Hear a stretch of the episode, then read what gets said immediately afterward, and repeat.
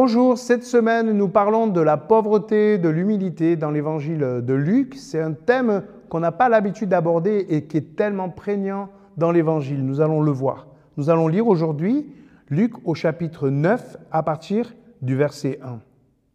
Jésus réunit ses douze disciples et leur donne la puissance et l'autorité de chasser tous les démons et de guérir les malades. Il les envoya proclamer le règne de Dieu et guérir les malades.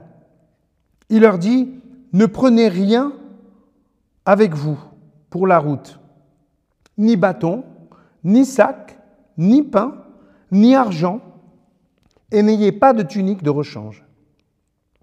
Partout où l'on vous accueillera, restez dans la même maison jusqu'à ce que vous quittiez l'endroit. Partout où les gens refuseront de vous accueillir, quittez leur ville et secouez la poussière de vos pieds. Ce sera un avertissement pour eux. Les disciples partirent, ils passaient dans tous les villages, annonçaient la bonne nouvelle et guérissaient partout les malades. Nous voyons aujourd'hui un autre type d'échange entre les disciples et les maisons qui les accueillent. Pourquoi se présenter dans les maisons en situation de précarité? Normalement, on apporte un cadeau pour remercier les personnes de leur accueil. Les disciples apportent délivrance, guérison. C'est pas si mal. Si on frappe à une porte alors qu'on est inconnu, non attendu et assez dépourvu, comment les autres vont-ils nous accueillir? En plus, ils sont deux. Ce texte n'est pas compréhensible si on n'y intègre pas l'idée d'un Dieu qui prépare les hôtes à cet accueil. L'étonnant, c'est que je l'ai suivi. L'Esprit Saint m'a préparé à accueillir son appel, comme Pierre qui laisse son bateau et même les poissons, ou bien encore Matthieu qui va laisser son péage. Comment ça se fait que ses disciples ont suivi Jésus? J'ai d'abord dû renoncer à mes compétences, à mes habitudes culturelles pour accueillir la surprise, la simplicité, la candeur de la démarche. Jésus me dit, suis-moi, et je le fais. Le Dieu qui m'a surpris en venant me chercher, en Jésus, me propose de surprendre à mon tour tous ceux qui se laissent inspirer par lui. Comment vais-je le savoir? Eh bien par leur accueil, tout simplement. S'ils m'accueillent, c'est qu'ils sont prêts à accueillir l'Évangile.